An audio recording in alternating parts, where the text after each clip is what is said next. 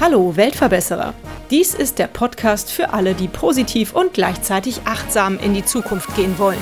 Ein Podcast über Nachhaltigkeit, soziale Projekte und Innovation. Abonniere doch unseren Kanal und verpasse keine weitere Episode des Weltverbesserer Podcasts. Das Netzwerk Baum e.V. setzt sich dafür ein, das zentrale Thema voranzubringen, eine lebenswerte Zukunft durch nachhaltiges Wirtschaften innerhalb der planetaren Grenzen zu erreichen. Der bereits 1984 gegründete Verband ist heute mit weit über 700 Mitgliedern eine starke Stimme nachhaltig wirtschaftender Unternehmen und eine treibende Kraft für nachhaltige Entwicklung in Europa. Bei mir heute zu Gast ist Yvonne Zwick. Hallo, liebe Yvonne. Schön, dich hier begrüßen zu dürfen. Du kannst mir bestimmt ein bisschen erzählen. 1984, das ist ja schon lange her. Und für die damalige Zeit war dieser Gedanke, finde ich, sehr visionär. Heute ist er ja sehr modern. Wie kam es damals zu dieser Idee und zur Gründung? Ja, danke, Birte, für die Einladung und für die Einstiegsfrage.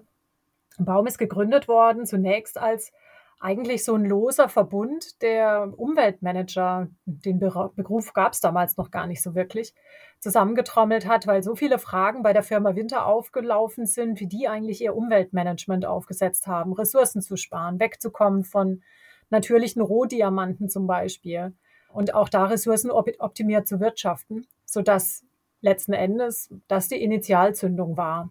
Dass der Finanzvorstand, der Maximilian Gege, der mein unmittelbarer Vorgänger ist im Vorstand von Baum, dass der so viel befragt wurde, dass sein Chef damals gesagt hat, komm, jetzt machen wir daraus eine Initiative und später, wir machen daraus einen Verband und du wirst der Geschäftsführer von diesem Verband. Und das war dann die Geburtsstunde von Baum e.V. als eingetragener Verein im Jahr 1987. Und die ursprüngliche Firma, Firma Winter, was hat die genau gemacht? Die hat Diamantbohrerwerkzeuge hergestellt. Ah, Okay, verstehe. Genau, und sind sehr früh in den 60ern schon weggekommen von der Verwendung von Rohdiamanten hin zu synthetischen Diamanten. Und das war quasi der Einstieg in ein Umweltmanagement. Das heißt, auch die Gründerväter von Baum sagen gerne, dass sie den Vorläufer des EMAS Umweltmanagementsystems entwickelt haben. Ich habe das leider bisher noch nicht verifizieren können, habe mir aber schon vorgenommen, irgendwann mal in die Tiefen des Archivs hinunterzusteigen, um das herauszufinden. Aber es war tatsächlich so, dass die sehr, sehr viel mit Checklisten zum Beispiel gearbeitet haben, äh, wie man im Betrieb ja auch fossile Ressourcen, würde man heute sagen, vermeiden kann und stärker auf synthetische Materialien gehen kann, die dann eben auch ja einfach sowohl kostengünstiger als auch weniger umweltbelastend waren. Mhm. Nun steht Baum ja nicht für den Baum mit der grünen Krone, sondern es steht ja als B.A.U.M. Ja. Wofür steht denn der Name? Für den Bundesdeutschen Arbeitskreis für umweltbewusstes Management, als der er auch Anfang der 80er ins Leben gerufen wurde, eben jene Initiative als Arbeitskreis aufgesetzt.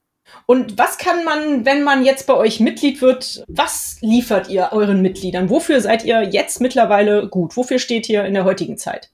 Wir stehen insbesondere für das Netzwerken, dass sich Kollegen untereinander austauschen können. Man sagt ja auch, ein gutes Netzwerk ersetzt eine Beratung. Und das ist auch nach wie vor der größte Schatz von Baum e.V. und unserer Arbeit, dass sich Nachhaltigkeitsmanagerinnen und Manager austauschen darüber, wie sie Schwierigkeiten und Hindernisse im betrieblichen Umweltmanagement oder Nachhaltigkeitsmanagement überwinden können wie sie ihre Geschäftsführung, ihre Geschäftsleitung, ihre Geschäftskundinnen und Kunden davon überzeugen können, dass nachhaltiges Wirtschaften hochprofitabel und wirtschaftlich erfolgreich ist. Und das funktioniert eben in verschiedenen Formaten. Wir haben zum einen alle zwei Wochen einen Unternehmenstreff Nachhaltigkeit, der auch offen ist für Nichtmitglieder des Baum e.V., immer morgens von 9 bis 10.30 Uhr. Super. Es gibt auch ein Sustainability Leadership Forum, eine, ein sehr kleiner vertraulicher Kreis von Nachhaltigkeitsmanagerinnen und Managern, wo die Mitglieder selbst die Agenda bestimmen, sozusagen der Themen, in die sie sich reinarbeiten wollen, in zwei Tagesworkshops, wo es auch sehr viel ums Netzwerken und den kollegialen Austausch geht und wo unser Service dann im Prinzip ist, diese Themen zu durchdringen und so aufzubereiten, dass sie diskursfähig werden während dieser Tagung. Mhm, super.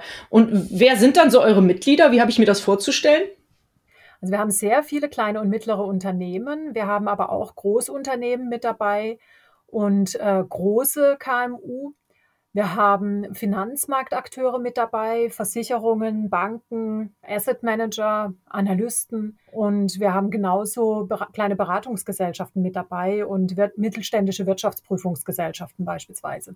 Das heißt, wir sind also sehr stark in der Fläche vertreten und sammeln im Prinzip alle, die an den betriebspraktischen Tipps interessiert sind und dann recht niedrigschwelliges Skilling up für sich suchen. Nun habe ich in der Einleitung schon gesagt, äh, ihr wollt eine lebenswerte Zukunft durch nachhaltiges Wirtschaften innerhalb der planetaren Grenzen erreichen. Ist das so eure Vision? Ist das das, was ihr erreichen wollt? Vielleicht kannst du das noch mal ein bisschen runterbrechen. Das hört sich ja sehr groß an. Ja, es ist sehr groß, aber auch genau die Herausforderung, vor der wir stehen. Und wir diskutieren ja momentan auch, finde ich, sehr, sehr viel über Ziele. Sind die Sustainable Development Goals tatsächlich tragfähig?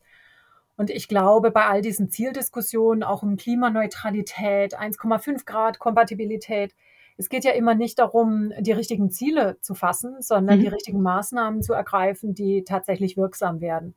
Von daher die planetaren Grenzen als absolut gesetzten, nicht verhandelbaren Rahmen herzunehmen und das jetzt mal durchzudeklinieren, was das eigentlich für auch die Nachhaltigkeitsberichterstattung beispielsweise bedeutet und für die Maßnahmen, die man ergreifen muss, um ein Geschäftsmodell wirklich nachhaltig aufzustellen. Das ist so ein Thema, was wir im nächsten Jahr auch mit dem Schwerpunktthema Waldwirtschaft und Biodiversität bearbeiten wollen. Weil ich glaube, dass da noch viel zu sehr an den inkrementellen Verbesserungen ausgehend vom aktuellen Status quo des Geschäftsmodells her diskutiert und gedacht wird und viel zu viel auf, wir haben uns die richtigen Ziele gesetzt, aber ob die Ziele dann erreicht werden, naja, ne, also kann man hoffen, kann man darauf ordentlich hinarbeiten.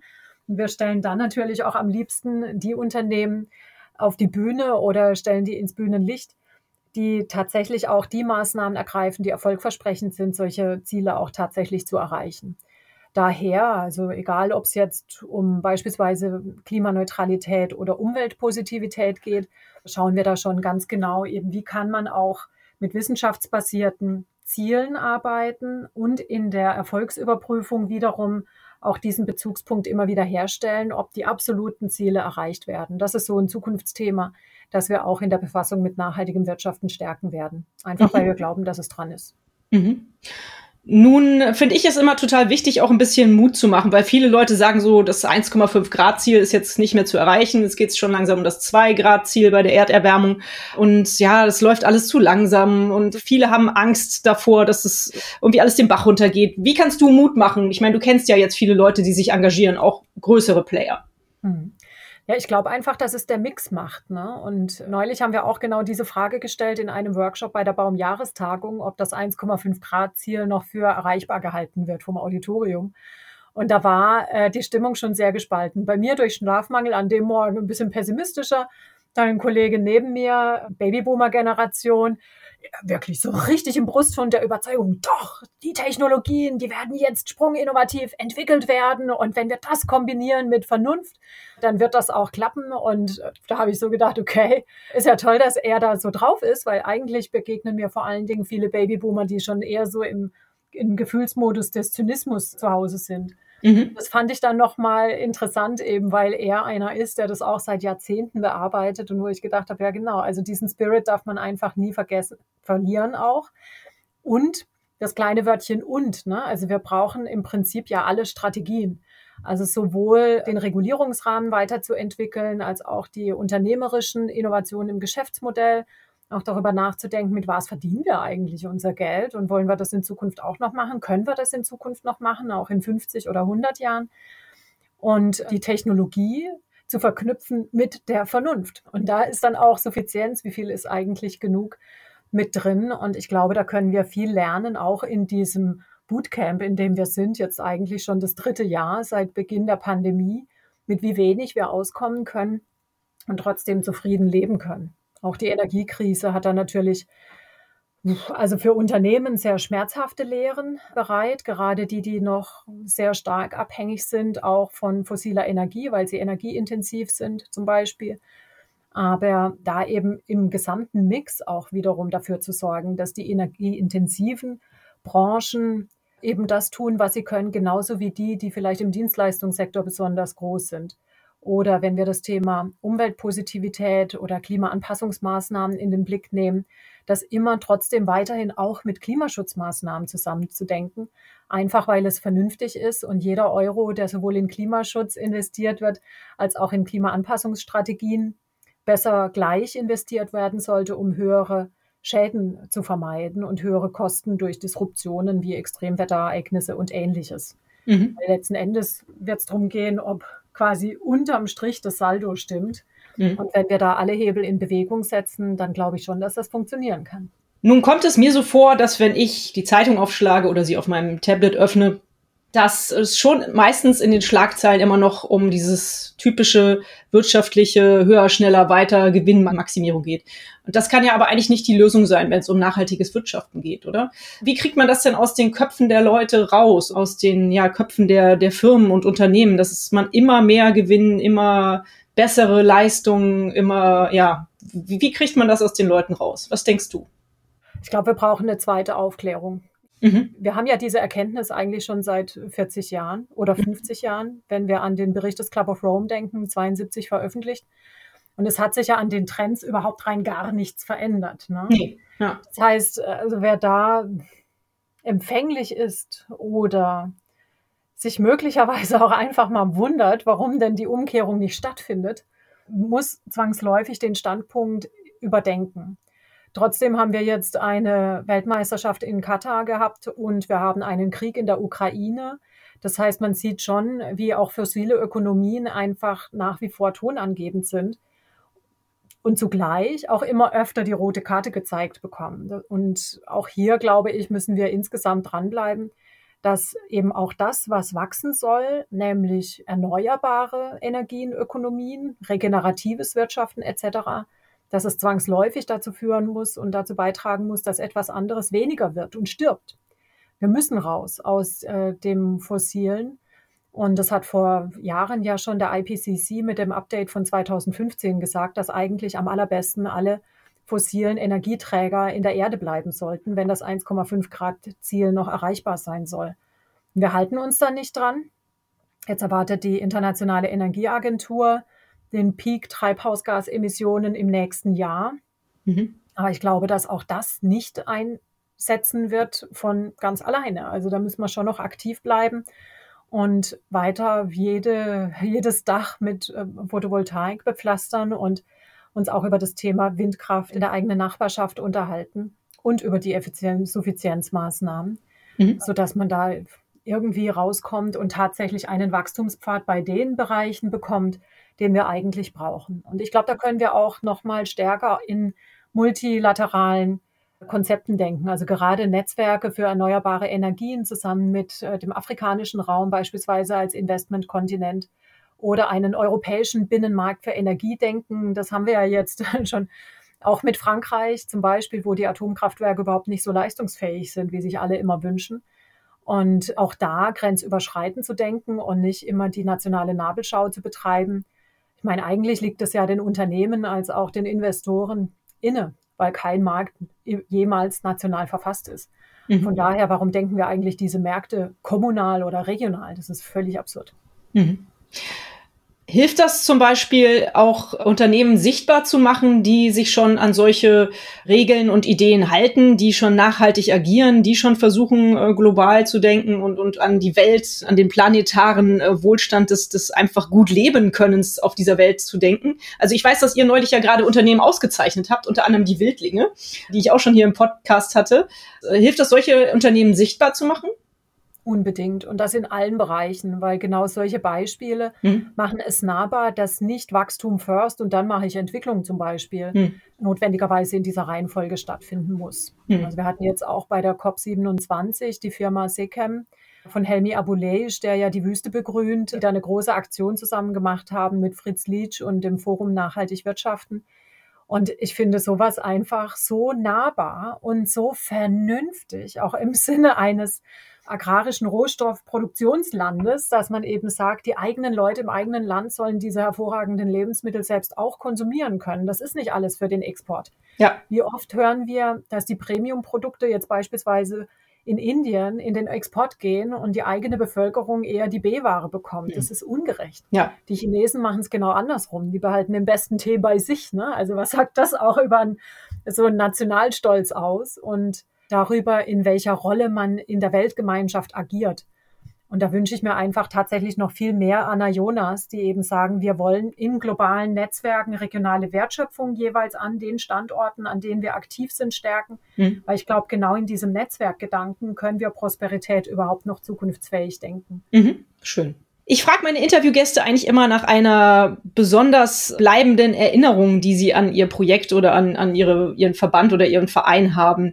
Was ist denn so deine Erinnerung, die du ganz gerne mit uns teilen möchtest? Es kann was besonders Schönes sein oder was besonders Beeindruckendes, was besonders Verrücktes. Weiß ich nicht. Was hast du so für Erinnerungen an Baum e.V.? Also bei mir war es tatsächlich eine Baumjahrestagung 2018 oder 2019, zu okay. der ich eingeladen war. Und ich hatte vorher Baum immer nur aus der Ferne wahrgenommen, ne? als ein Akteur, der in Berlin eigentlich überall unterwegs ist, ne? wo man so unterwegs sein muss, der mir aber nie so nah kam. Und dann war ich mal eingeladen und war in Frankfurt in der sogenannten Commerzbank Arena, auch ein Baumitglied, da zu Gast. Und die Community, die war so offen und so herzlich und so neugierig und so umgänglich, dass ich da so ein Gefühl von Heimat tatsächlich hatte. Und ich glaube, Hätte ich dieses Erlebnis damals nicht gehabt, wäre ich nicht so schnell auf die Idee gekommen, hier zu kandidieren und meinen Hut in den Ring zu werfen. Aber dadurch ahnte ich, äh, dass mit diesem Verband viel zu erreichen ist. Schön. Ach, das ist ja klasse, dass das dann geklappt hat. Und wie sieht es heutzutage aus? Macht dich deine Aufgabe glücklich? War das die richtige Entscheidung? Auf jeden Fall. Das Drehmoment ist super hoch. Ja. Also viel, viel höher als vorher beim Nachhaltigkeitsrat, mhm. wo ich ja in der Geschäftsstelle gearbeitet habe und die Bundesregierung geholfen habe, in Sachen Nachhaltigkeitspolitik zu beraten. Mhm. Da muss man schon einen arg langen Atem haben und ziemlich mit der Lupe gucken, um kleine Erfolge zu sehen. Und im Dialog mit Unternehmen habe ich einfach das Gefühl, insbesondere mit den Menschen, also den Unternehmerinnen und Unternehmern, wenn die ein Problem kapiert haben, dann gehen sie dran und das nicht mit einem Zweijahres- oder Dreijahres-Zyklus, sondern die wollen dann in einem halben Jahr schon die Ergebnisse sehen. Ne? Und das finde ich einfach, also diese Energie, und auch das energisch sein im etwas umsetzen wollen, wenn es mal Klick gemacht hat, das finde ich einfach tief beeindruckend und das ist auch einer der Gründe, warum ich sehr optimistisch bin, dass es klappen kann mit der Wende. Mhm, schön. Was kann man denn tun, wenn man euch toll findet und euch gerne helfen möchte? Was kann jeder Einzelne tun, um vielleicht auch dazu beizutragen, dass eure Vision in Erfüllung geht? Also A, Teil unserer Community werden. Das geht super niedrigschwellig mittlerweile, weil wir eine neue Plattform gebaut haben, die jetzt seit ein paar Wochen online ist. https ab.baumev.de da bauen wir quasi das LinkedIn des nachhaltigen Wirtschaftens, weil unsere Idee ist, jeder, der Ideenrat, Lebenshilfe, Netzwerk, Kontakte sucht rund um nachhaltiges Wirtschaften, findet die bei uns als gemeinnützigem Verband kostenlos und unter Einhaltung sämtlicher Datenschutzregeln, die wir in Europa haben und ja. die wir gut finden. und dann kann man eben auch entscheiden, in welchen Formaten man zunächst mal genau in diese Kontakte kommt. Und wenn man uns unterstützen möchte, dann kann man Fördermitglied werden des Baum e.V., entweder als natürliche Person für 98 Euro im Jahr oder aber eben auch als Unternehmen. Und das ist dann Mitarbeiterzahl abhängig von 250 äh, Euro, unserem Startup-Tarif bis hin zu 5000 Euro ist die Empfehlung. Man darf natürlich mehr geben, aber unsere Idee ist tatsächlich auch die Pluralität ähm, darzustellen und uns nicht abhängig zu machen von wenigen großen Geldgebern, selbst wenn uns das in luxuriösere Situationen versetzen würde. Denn die Idee ist, dass wir dann eher nochmal schauen mit den Fördermitgliedern zusammen, welche Projekte, Kampagnen zum Beispiel und ähnliches sollen wir aufziehen. Und da ist dann natürlich der Geldschein auch in gewisser Weise ein Wahlschein. Das heißt, da schauen wir dann, zu welchen Kosten können wir es realisieren, bekommen wir das Geld eingesammelt, dann gehen wir in die Umsetzung da gibt es auch einige wilde Ideen für die digitale Plattform. Und da möchten wir im Prinzip auch ganz nah am Markt entwickeln, was wird gebraucht, wonach gibt es eine Nachfrage und ein konkretes Interesse, wo es auch äh, machbar ist, ein Preisschild dran zu hängen. Weil das ist sozusagen die Idee, auch im Baum e.V. möglichst unternehmerisch zu denken und uns auch nicht abhängig zu machen, zum Beispiel von öffentlichen Fördermittelgebern. Mhm. Und unternehmerisches Denken schließt Nachhaltigkeit ja nicht aus, ne? Nö, es sind ja drei Dimensionen der Nachhaltigkeit, gell? Ja, ja, richtig. Und, äh, von daher, also auch gute Arbeitsbedingungen wiederum bei Baum sind mir auch ein großes Anliegen, auch da im Sinne der Regenerationsfähigkeit äh, des Teams arbeiten zu können. Mhm. Und da weiß ich schon, dass wir teilweise mehr Nachfragen haben, als wir tatsächlich Kapazitäten haben. Hm. Da bitte ich auch jeden schon im Vorwege um Verständnis, wenn ich enttäuschen muss und wir manche Dinge einfach auch nicht umsetzen können. Hm. Das ist ja eigentlich schade. Ne? Ist das äh, so eine Herausforderung für euch, da auch noch weiter zu wachsen? Oder wie siehst du das? Ja, also in gewisser Weise schon. Also es fängt im Prinzip schon dabei an, dass wir keine Assistenz haben, weder für den Vorstand noch das Team. Da haben wir zwei 450 Euro Kräfte, die uns da ein paar Stunden in der Woche unterstützen, um die größten Katastrophen zu verhindern. Ähm, aber das ist schon so, dass es manchmal auch ablenkt von den Themen, die man dann natürlich eigentlich auf dem Tapet haben sollte. Und genauso das Team macht auch jeden Handstrich selbst. Und da könnte ich mir schon eine Entlastung zum Beispiel vorstellen. Und genauso könnte ich mir vorstellen, dass wir Dinge wie die Initiative Wirtschaft pro Klima noch viel mehr vorantreiben könnten, wenn wir hier ein Vollzeitäquivalent auf dem Transformationslabor Ernährung beispielsweise hätten oder auf dem Transformationsdialog nachhaltige Veranstaltungswirtschaft. Mhm. Aber das machen wir im Prinzip aus Bordmitteln, weil wir die Themen wichtig finden und in einer schönen Regelmäßigkeit Impulse geben wollen, dass das quasi auf der Agenda erscheint können aber da nicht viel vorantreiben, sondern da sind wir dann im Prinzip im ko-kreativen Ansatz auch mit denen, die kommen im Gespräch und schauen dann immer, wer könnte auch zum Beispiel mal einen Workshop hosten, wo es eine Tiefenbohrung gibt zum Sustainability Performance Accounting oder anderem und da ist es einfach toll, genau dieses Netzwerk so nutzen zu können, wie wir es brauchen und wie andere sich das wünschen, dass man eben auch nicht immer klingende Münze einwerfen kann, sondern auch Zeit und Kapazitäten stiften darf. Mhm, Finde ich super. Von mir kriegt ihr schon mal das Krönchen des Weltverbesserers, da muss ich gar nicht nachfragen. Aber wonach ich dich gerne fragen möchte, ist, wenn du drei konkrete Wünsche frei hättest an die gute Fee, was würdest du dir wünschen, was die Welt verbessern könnte? Ha, ich würde mir durch Fingerschnippen die 280 Parts per Million wünschen. Mhm. Und sauberes Trinkwasser ohne Ende. Und dass jeder Mensch ein gutes Leben führen kann, so wie er und sie möchte. Mhm, super, schöne Wünsche. Hast du das Gefühl, dass das mit dem Wasser für die Zukunft noch ein Problem für uns Menschen werden wird? Ja, durchaus. Denn dieses Jahr gab es ja schon auch einen, im Mai war es, glaube ich, einen Bericht über die Tipping Points, wo sechs von neun Kipppunkten erreicht waren und Süßwasser sei nah dran. Und das finde ich schon alarmierend, weil ich glaube, wir ahnen noch viel zu wenig, dass wir eigentlich wenig Süßwasser haben. Und in Berlin merkt man es schon. Also ich sitze ja im Homeoffice in Berlin, mhm. wie da eben auch der Grundwasserspiegel sinkt, wie die Bäume leiden, manchmal schon im Frühsommer. Und also das stelle ich mir schon recht problematisch vor. Mhm. Auf der anderen Seite liest man dann auch wieder Geschichten über die Nebelernter in Namibia beispielsweise. Total verrückte Ideen, wo ich dann wieder denke, wenn es dann mal bewusst ist, kann man ja auch in die Regionen gucken, wo man das einfach schon täglich erlebt. Trinkwassermangel, was man tun kann, um Trinkwasser zu ernten, auf ganz andere Art als nur aus dem Grundwasser hochzupumpen. Ja, aber ich denke auch, dass wir da in Zukunft vorsichtiger mit umgehen müssen. Und das müssen wir auch erstmal lernen und verinnerlichen vor allem. Ne? Ja. Was machst du denn persönlich, um dich nachhaltig zu verhalten im Alltag? Gibt es ein paar Tipps, die du für uns hast? Oder machst du die üblichen verdächtigen Dinge? Fahrradfahren und so weiter. Fahrradfahren, Gemüsekiste im Abo, genau, viel selbst kochen, Schön. vorrangig vegetarisch und eben auch abhängen. Also auch das süße Nichtstun, das ist was, was ich durchaus nicht so oft, wie ich gerne würde, aber durchaus praktiziere und auch alles wirklich auszumachen am Wochenende oder im Urlaub und sich auch mal nicht ablenken zu lassen, sondern so richtig lazy abzuhängen. Mhm. Ich glaube, das ist manchmal einfach nötig und hilft auch wieder in die Balance zu kommen. Mhm, schön. Als allerletzte Frage stelle ich immer die nach einem Buchtipp. Liest du gerne und hast du einen schönen Buchtipp für unsere Hörerinnen? Die Bücher sind erhältlich bei booklooker.de, dem Marktplatz für Bücher. Momentan lese ich den guten Benito. Äh, frag mich jetzt nicht, wer den geschrieben hat, aber das ist so ein ganz kleines, leichtes Buch über einen Physiker. Aha. Und wo wir ja mehr Physik und mehr physikalisches Denken in dieser Welt brauchen, habe ich mir das neulich aus dem Buch gezogen, äh, aus dem Buchregal gezogen und habe da gerade wieder richtig Spaß dran, wie jemand sich in Formeln ergießen kann und so weiter. Und das ringt mir einfach auch sehr, sehr viel Respekt ab, was Wissenschaftlerinnen und Wissenschaftler leisten. Und ich glaube, mit denen müssen wir noch viel, viel mehr reden, um ins Handeln zu kommen. Mhm, das stimmt. Super. Yvonne, dann danke ich dir ganz, ganz herzlich für dein Engagement. Ich danke dir für die Zeit, die du dir für den Weltverbesserer Podcast genommen hast, uns hier alles ganz genau zu erklären, was Baum e.V. so macht. Und ich finde das total super. Ich wünsche mir mehr von solchen Netzwerken, wobei eigentlich ein großes Netzwerk würde ja reichen, wenn alle da unterkommen. Ich versuche ja auch schon immer hier ein kleines Netzwerk unter den Weltverbesserern herzustellen und werde euch da auch gerne weiterempfehlen. Und wir hören voneinander. Bis bald. Vielen Dank. Sehr gerne. Danke, Birte. Und euch vielen Dank fürs Zuhören.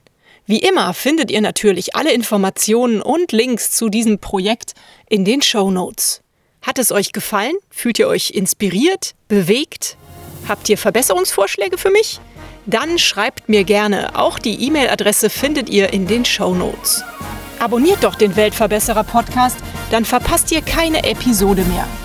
Teilt, liked und kommentiert diese Folge des Weltverbesserer Podcasts. Ich würde mich sehr freuen. Vielen Dank dafür und bis bald. Eure Birte.